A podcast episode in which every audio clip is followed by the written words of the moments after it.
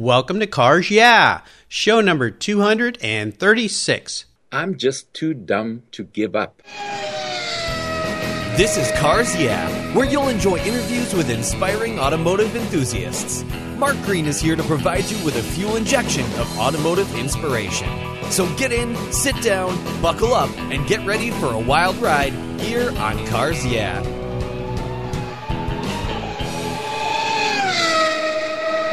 Have you turned your key and heard that dreaded tick, tick, tick, tick because of a dead battery? No worries. I've got the NOCO Genius Boost Jump Starter. This compact tool fits in your glove box and features rechargeable lithium battery technology that will start a dead battery in your car, boat, truck, or RV. It packs a whopping 12 volt, 400 amp starting power and can start up to 20 dead batteries on a single charge. Plus, it has built-in spark-proof technology with reverse polarity protection to safely jumpstart your vehicle. The compact, ergonomically designed clamps are solid copper for maximum conductivity, and there's a built-in ultra-bright dual LED flashlight with seven modes, including an SOS emergency strobe. It's easily rechargeable with a USB outlet, and you can charge your smartphone or tablet while you're on the road. Works on any 12 volt lead acid battery. The Genius Boost from NOCO is the ultimate emergency tool that's safe and easy to use. Quality design, state of the art technology from NOCO, your battery care source since 1914. Get yours at geniuschargers.com.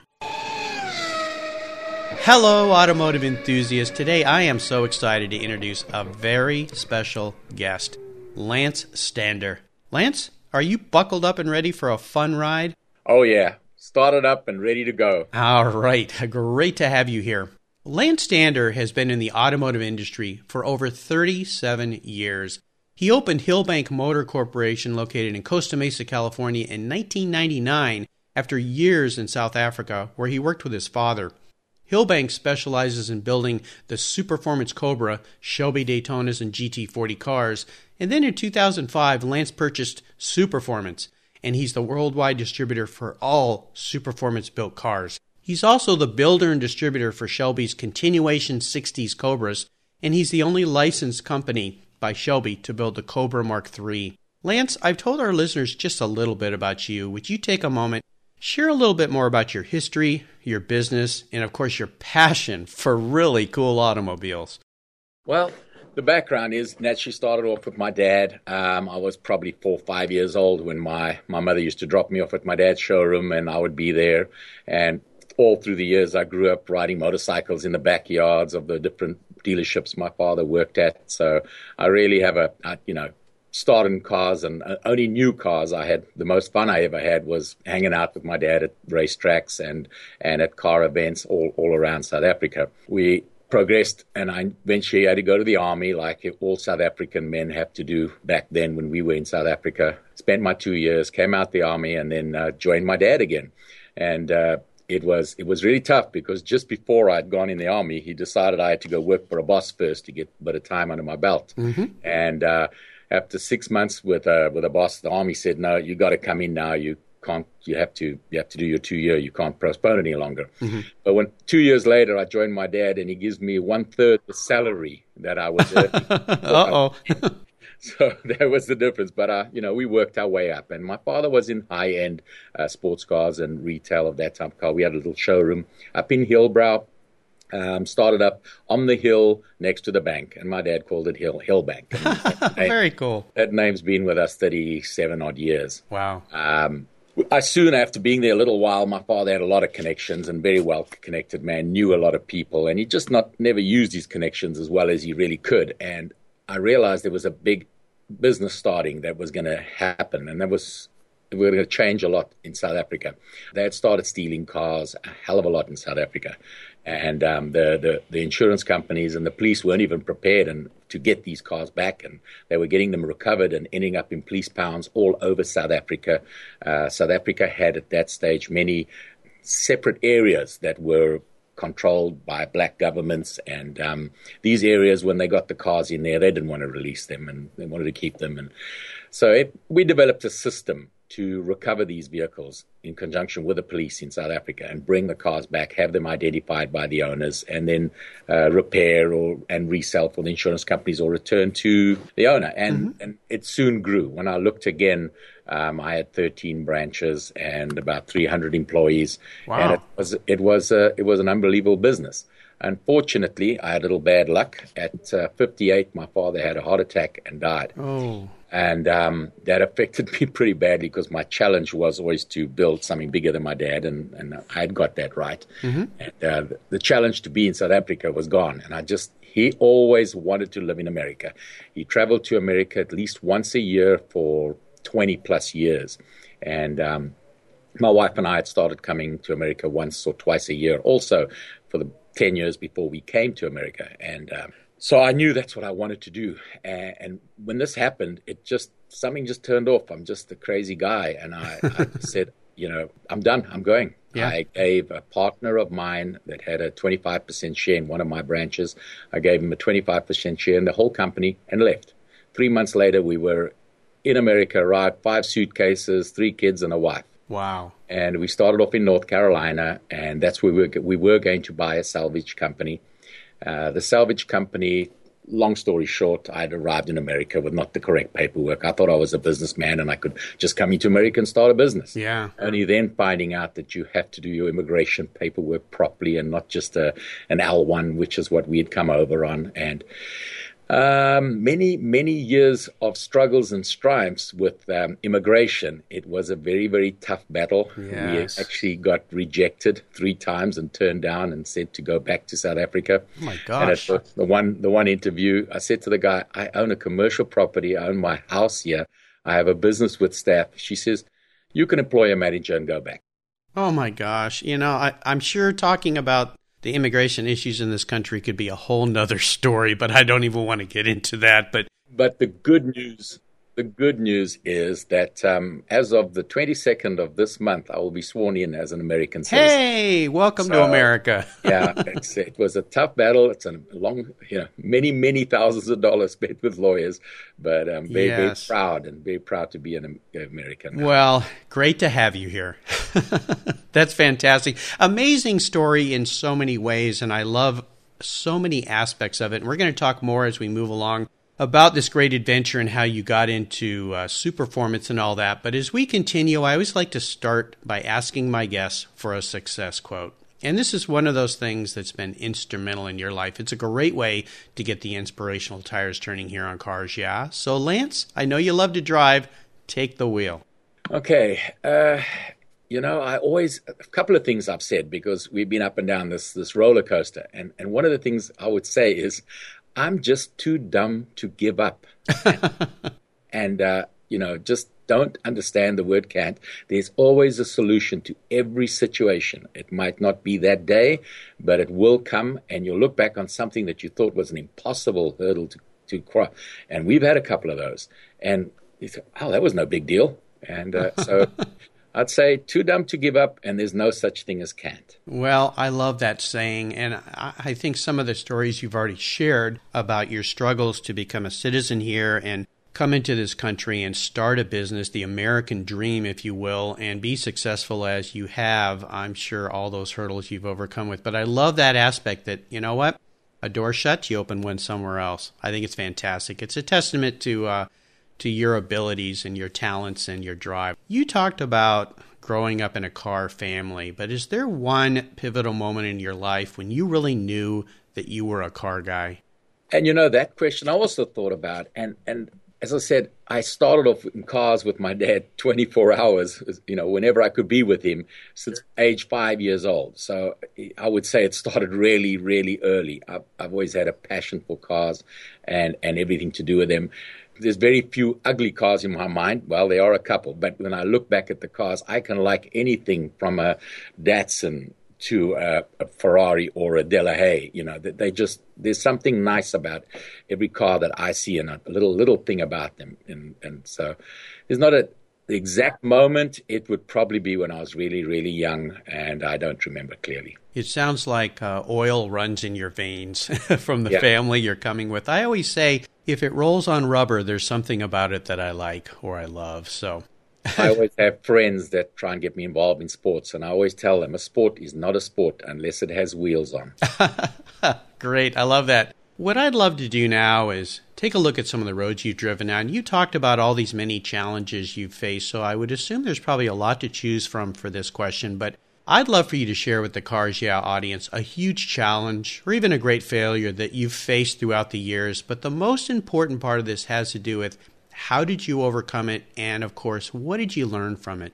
Well, as I'd said earlier, the too dumb to give up um, has worked for me. Um, you know, I would say failures, close to failures, but I've managed to solve every problem when it has come. Mm-hmm. And the biggest one would be, you know, getting rejected for our American green card originally, and and that was that was a, you know, to, to have to go home to your wife again and say the lawyer said no and the kids are in school and the kids already the kids have already developed their American accents. They don't sound like me anymore. And and then to say no we, we have to pack up and go back. And well I never ever said that of course. I just knew I was never going to do that. So then the, the successes from that would be every every time we got an extension I mean the celebrations after the extension we knew it was for a year and sometimes it was for two years. And we would just be so excited and say okay well we'll face it again. And and then getting the same rejection in two years again, and then fighting it again. And you know, I, I got to thank an amazing uh, young girl that I've just forgotten her name now the immigration law law company. She really worked hard when everybody said. Sat in office and said to my wife, "You guys have got to go back. There's no way you're going to get this right. They have turned you down." And um, I would just okay, let's look at another angle and get another lawyer in here, get somebody else, and, uh, and we just kept doing that. And um, so that that was what my biggest triumph. And then, of course, when all of a sudden it came in a mail, well, not all of a sudden, when I applied for the final step, the, yes. the, the American citizenship, and next thing I think came in the mail, your interview's been granted. Wow. The feeling when you go to that interview, you know, your, the hair stands up on your arms. You're so excited. And the lady gave me quite a run. She had quite a lot of questions and really wanted to know. I think she was really good. And believe it or not, she was actually born originally in um, North Africa. Oh. Uh, it, uh, she looked, she, I would imagine she's Italian, but she was born in North Africa and, and also came to America. And her whole story, but um, yeah, when she said you approved, you, you the next step is the swearing, and wow, that was just a you know. I still get my hair still stands up. oh get, yeah, mine too. This is such a wonderful story, and just want to add one thing yes. to that. You know, the first time I arrived in America back in 99, I ended up in 2000 at the Daytona race. And it was the first time I was in the grandstands. And next thing, everybody stood up. And I thought, okay. And they sang the national anthem. Mm. And I you know what a wonderful feeling you know with what had happened in south africa and we'd lost country pride, you know, that that feeling. Yes. And um, to to be in that grandstand, American Idol, and I said one day I want that, I want that, I want that that every American gets, and thank God I can get it now. Well, it's just an absolutely spectacular story, and I hope people out there are listening and will share this with those that don't appreciate being an American citizen and all the opportunities that we have here to make your own way in life. It really is still a beacon of dream for so many people around the world. And I'm so happy that you're here. It's fantastic. Let's shift gears here and go to the other end of the spectrum. Would you share a story with me? It's one of those aha moments when the headlights come on and they illuminate your way for a new idea or a direction that you had in a business and tell us the steps you took to turn your aha moment into your success. Well, it's I haven't had a, an instant turnaround in something. You know, I'd say a, a, a wonderful moment was you know starting off with Hillbank, and just to correct you on one of the things you'd mentioned, Hillbank is a retailer of, of Shelby and Superformance products and other Highline sports cars. Superformance is the actual company behind the building of the Superformance Cobras. okay, okay, great. Yeah. Superformance is the distribution company. Well, I was just that Hillbank uh, dealer selling Superformance cars for the first uh, eight years approximately.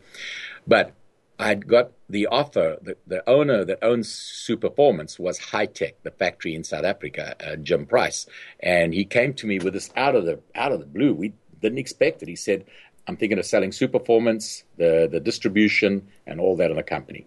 And I thought, okay. And he threw this crazy number out, and and and I thought, wow. And when started crunching numbers, then he decided to up the number and say, I'll sell the tooling and everything to do with Superformance, uh, intellectual property rights, the whole lot, the whole bunch. I will just be your manufacturer, your factory, your builder for the cars.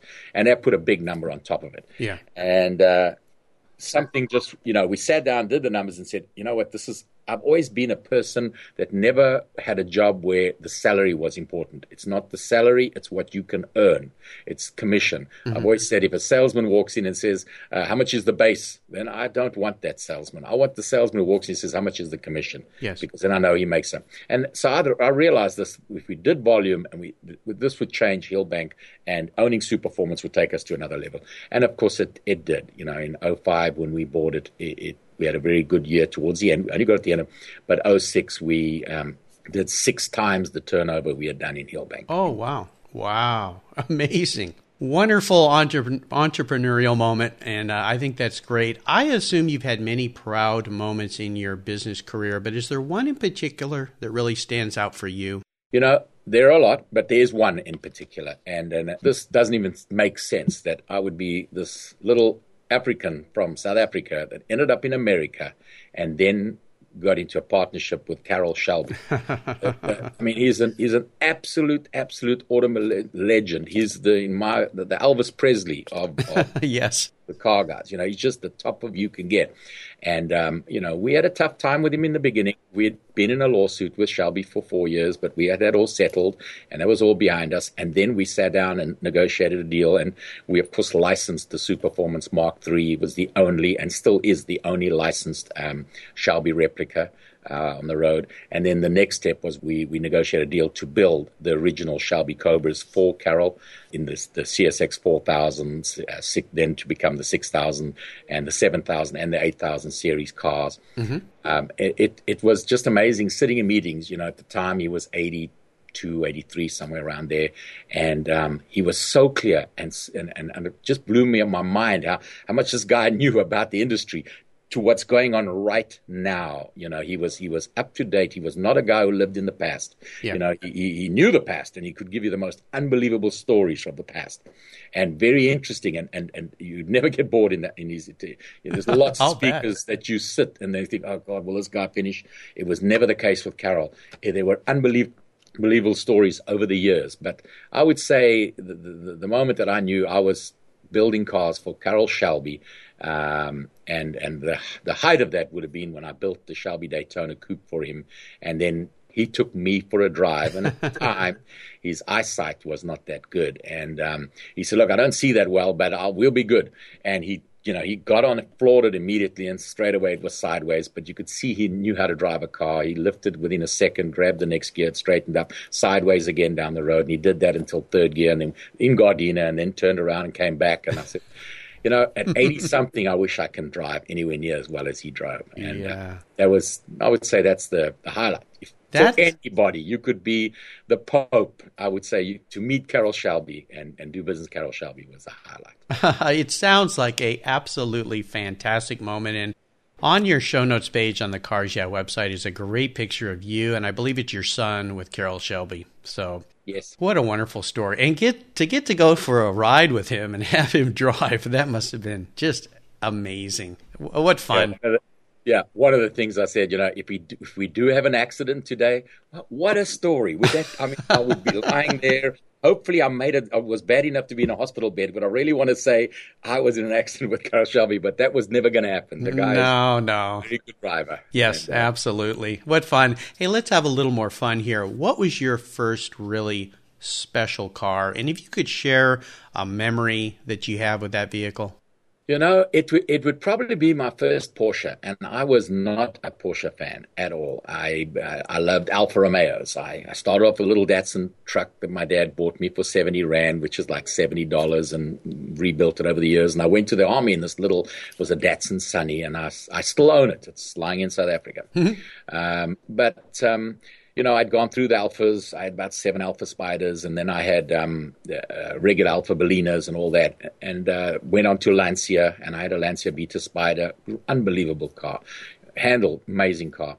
And uh, when I sold that, I said, "What are you going to get now?" She said, "You know, you've got to get a Porsche." I said, "No, man, I don't want no VW with a fancy badge on it." and that was my. And she said, "Let's just try one," you know. And I must admit, she spoke me into it. Mm-hmm. And this this 911 arrived, and uh, anyhow, I, I took one look at it and fell in love with the car and drove that car for many years. But the one that, that was my, my best car, uh, I ended up with a, and I'm, I'm blank if it was a 74 or 75, but it was a mechanical injection Carrera. Mm-hmm. Oh, that wow. was the engine. That was the engine that came from the the famous one, the '73 yes. mechanical injection Carrera. Yeah. And they built only 197 Targas. Anyhow, I arrived at an auction that was selling repossessed cars, and this, and this friend of mine said, "There's a Porsche in the back corner. Nobody wants to touch it. Go and have a look at it. It doesn't run." So I went the back, fiddled with it, got it started, and it, it was wasn't bad. And I didn't know what it was at the time. I wasn't knowledgeable about Porsches there that much. I, my my previous one was a 2.2 liter S. Mm. And uh, so I got it running and I drove it to the local Porsche workshop. The old guy, Eddie Paladin, had worked on my Porsches all along. And I said, Eddie, what is this car? It's the engine looks weird. It's got these weird looking carburetors on it. Or uh, is this injection? What is this?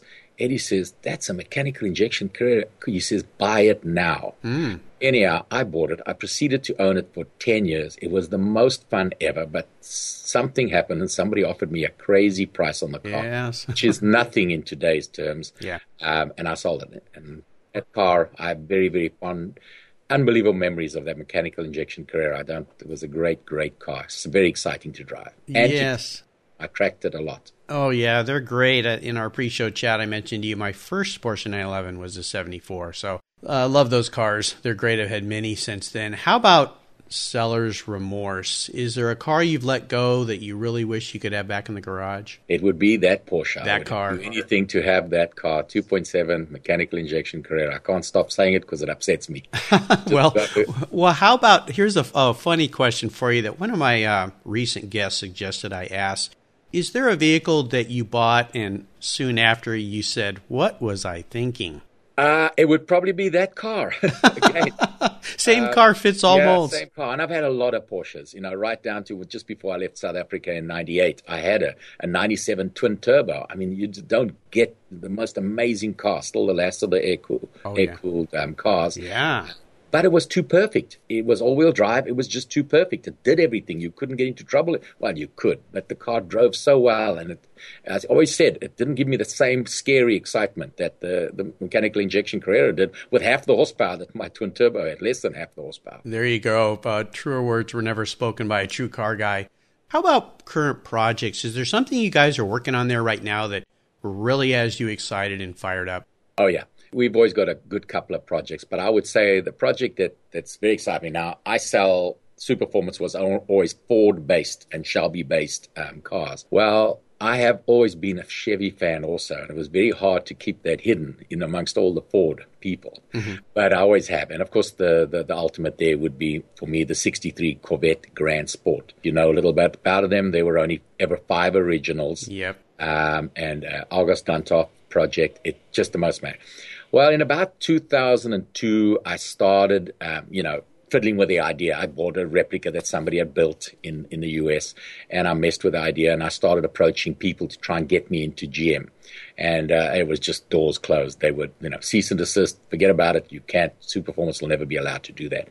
And uh, I carried on. I, you know, every year or every couple of months, every year, I would, you know, try somebody else, somebody else, somebody else. Well, eventually, um, in uh, 90, oh, I can remember now exactly, it was about approximately 98, somewhere around there.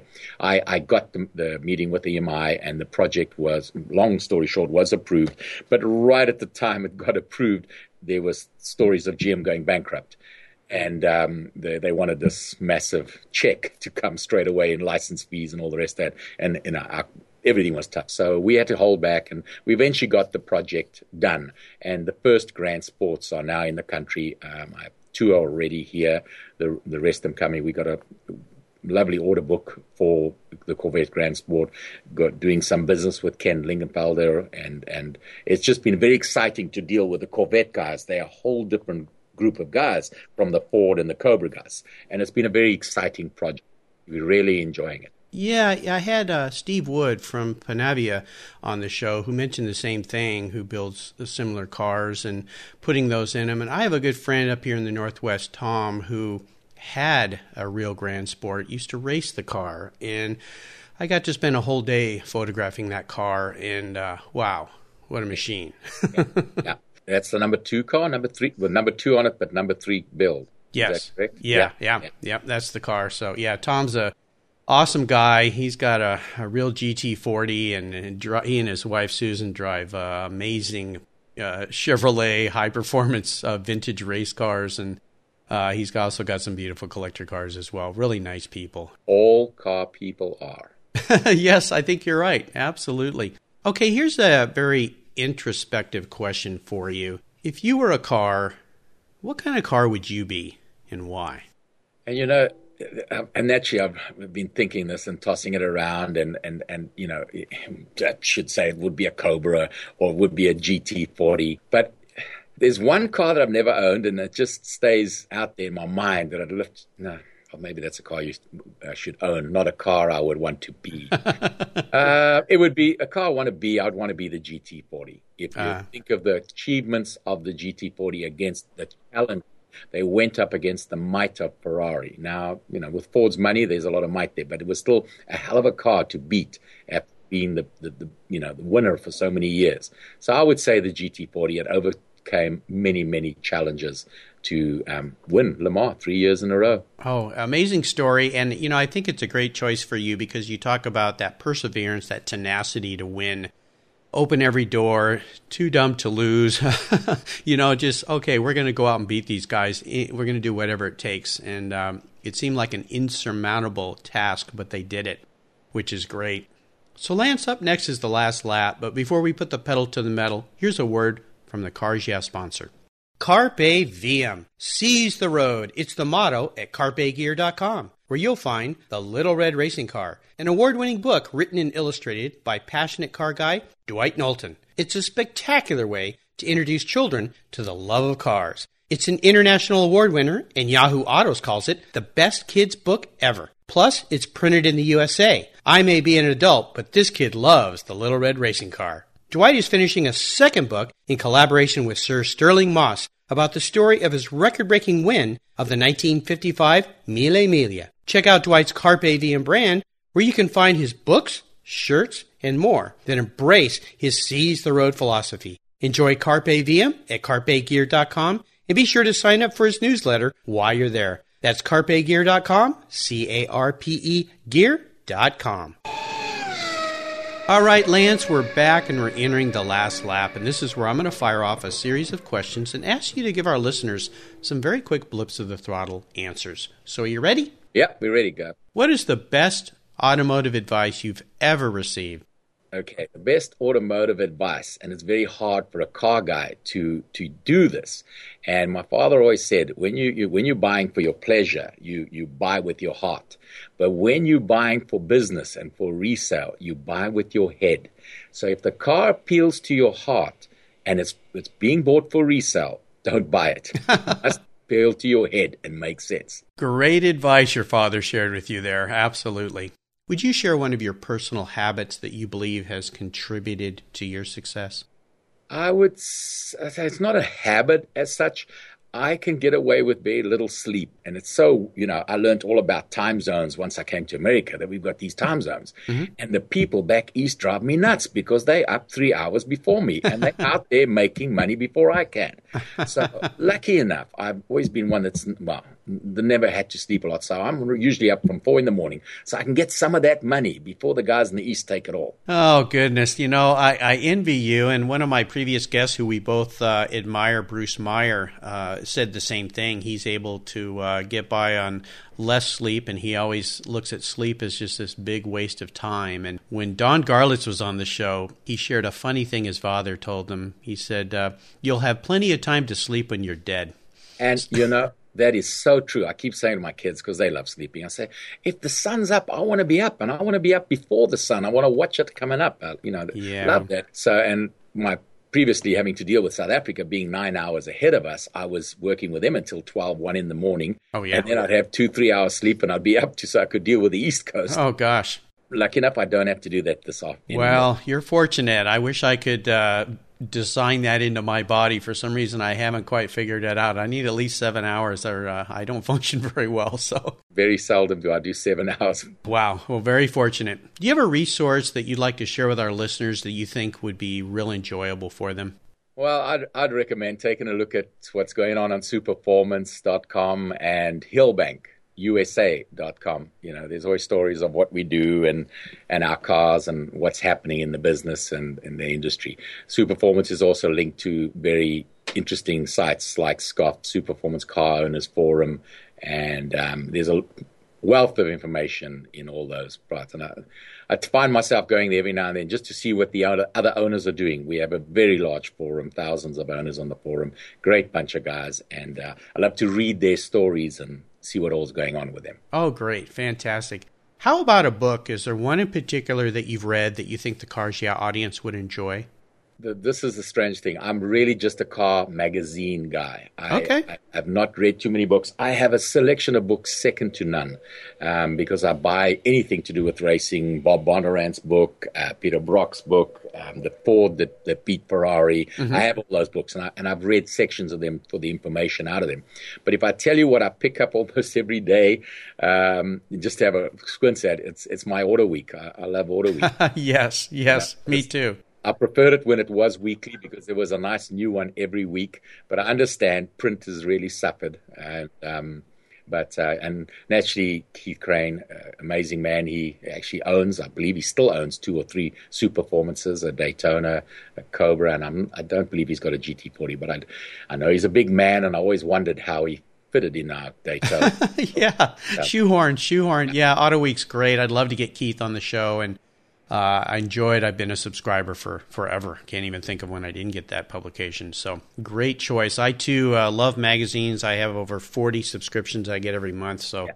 My nightstand next to my bed is stacked high. My wife rolls her eyes, and yeah, you know. And I would actually also have, you know, add the Dupont and um, that Dupont, yeah. The, yes. oh, magazine. yeah. Another great one. Fantastic. Yeah.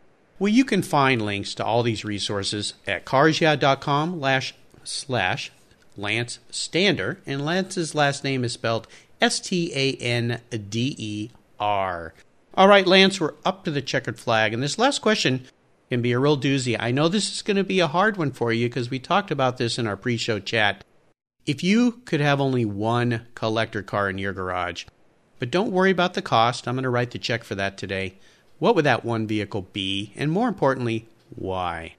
Okay, it would be a car that my dad owned and sold, and uh, sold only because we needed the money originally back in 78, 79 for Hillbank. And it was a Aston Martin DB5 Superleggera convertible. Oh, wow.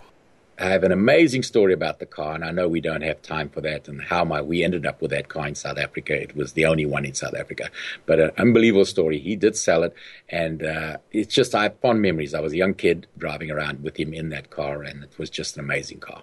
Wow, it sounds fantastic. Is there any way you could give us a little bit of a condensed story? Because now you've perked my interest on the story behind this vehicle. Well, what happened here was my dad got called up. He was an MG and an Austin Healey uh, collector and builder, and he loved those cars. Knew nothing about Aston Martin. The guy called him up and said, "There's an a car, an MG or a Healey standing in the garage." the guy's father died. He wants to sell it. We went over. My dad went over there. I was very young. I didn't go.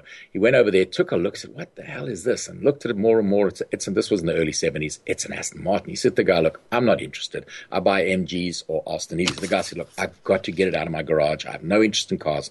So my father made him a stupid offer, less than you would pay for an MG, and he bought the car. Wow. He then um, got the car running, found out a you know a bit of history, ended up in the UK. He got a, a decent offer on the car, and he sold it. And he went to England, and he was in the Aston Martin factory, a showroom, and he told the guy he owned this car, and he gave him this. The, the, the guy said, rubbish. He did not own a DB5 Superleggera convertible. No way. So anyhow, got back to South Africa, took the numbers off the car, called the guy, and it turned out it was a real car. The car had been sold to a Rolls Royce engineer that worked in the aircraft factory. And when he retired, he brought the car to South Africa and, and restored it and had it for many years. Long story short, my dad went back to the guy who sold it to, offered him three times as much, and got to buy it back. And we had the car for many, many years, but then we sold it for about 10 times that. And it now lives in Switzerland Oh goodness! Still, I'm still in contact with the owner. Speak to me now and then.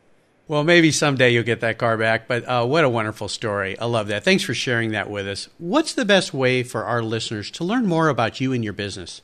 Um, best way would be to go on the web. Uh, if you search Superformance or Hillbank USA, uh, you'll get all the information you want. We've got those websites. We also have a GT40 website, Superformance GT40.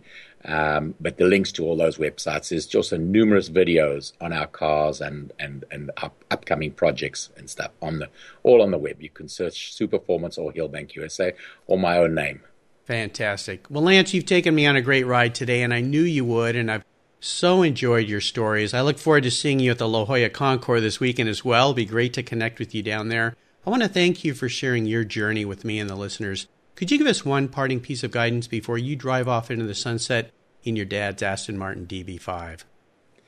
Well, I'm going to use somebody's quote that I actually heard the other day. I read the other day and, and, and sort of and this is from Arnold Schwarzenegger. You know, he, he oh, obviously yeah, had yeah. Some, he had some challenges, and he says you will not be successful unless you break the rules, but you must never break the law. Great guy. I've seen some great videos with him. Uh, he was on another podcast not too long ago where he shared some stories I didn't know about him. So, uh, yes, a man who's overcome many, many obstacles coming from another country like yourself into the U.S. and, of course, has become an icon in so many ways. Listeners, again, you can find links to everything Lance has shared with us today at carsyeah.com. Just put Lance in the search box, and his show notes page will pop right up. Check out his site, check out his cars, and uh, I think you'll be very impressed. Lance, thanks for being so generous with your time and expertise today and for sharing your journey with me and the listeners. Until we talk again, I'll see you down the road. Thanks, Mark. It's been, I had a great time with you. You're welcome. Thank you so much for joining us on today's ride here at Cars Yeah. Drive on over to carsyeah.com to find show notes and inspiring automotive fun. Download your free copy of Filler Up, a fun book filled with gorgeous photographs of fuel filler fun, including quotes from more inspiring automotive enthusiasts. Download your copy today, and we'll see you next time on Cars Yeah. Yeah.